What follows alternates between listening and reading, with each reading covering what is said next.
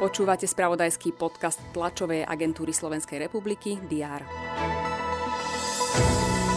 Prezidentka Zuzana Čaputová požiadala premiéra Eduarda Hegera, aby prevzal zodpovednosť a vložil sa do riešenia príčin slabého výsledku v boji s pandémiou.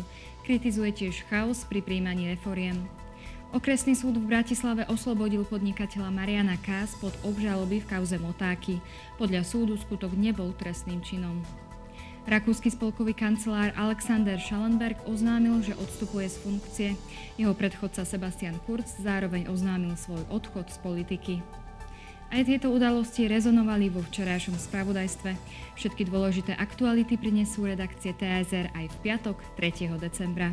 Prinášame prehľad očakávaných udalostí. Poslanci Národnej rady majú rokovať o poskytovaní príspevku na leteckú dostupnosť a pomoc pre cestovný ruch. Na programe majú aj novelu zákona o niektorých opatreniach na úseku environmentálnych záťaží, ktorú vrátila prezidentka Zuzana Čaputová. Pokračovať by mali v diskusii o očkovacích preukazoch pre seniorov. Poslanci tiež majú voliť komisárov pre deti a zdravotne postihnutých, keďže voľbu presunuli zo včera.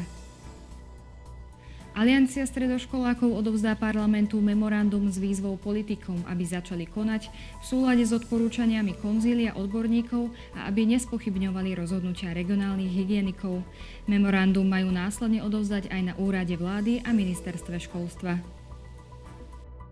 Ministerstvo životného prostredia bude informovať o podpore obnovy rodinných domov z plánu obnovy. Občania majú dostať nenávratný finančný príspevok.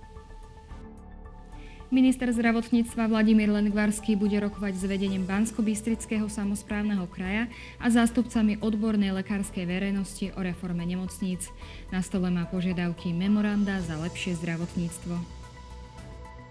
Predstavitelia Bratislavského samozprávneho kraja budú informovať o pandemickej situácii a plánovaných krokoch na jej riešenie. Belgická vláda rozhodne o nových pandemických opatreniach. Pápež František pokračuje v návšteve Cypru. Svetý otec už včera vyzval na znovu zjednotenie ostrova. Francúzsky prezident Emmanuel Macron je do soboty na návšteve Spojených arabských emirátov, Kataru a Saudskej Arábie. Slovenské florbalistky si večer zahrajú vo štvrťfinále majstrovstiev sveta. V súboji o postup medzi najlepšie štyri reprezentácie nastúpia proti obhajkyniam striebra zo Švajčiarska. Slovenský paralympijský výbor bude mať briefing po tom, čo naši parahokejisti postúpili na zimnú paralympiádu v Pekingu. Dnes bude polooblačno až oblačno. Teploty sa budú pohybovať v rozmedzi od 0 do 5 stupňov. Všetky aktuality nájdete v spravodajstve TASR a na portáli teraz.sk. Prajem vám pekný deň a užite si víkend.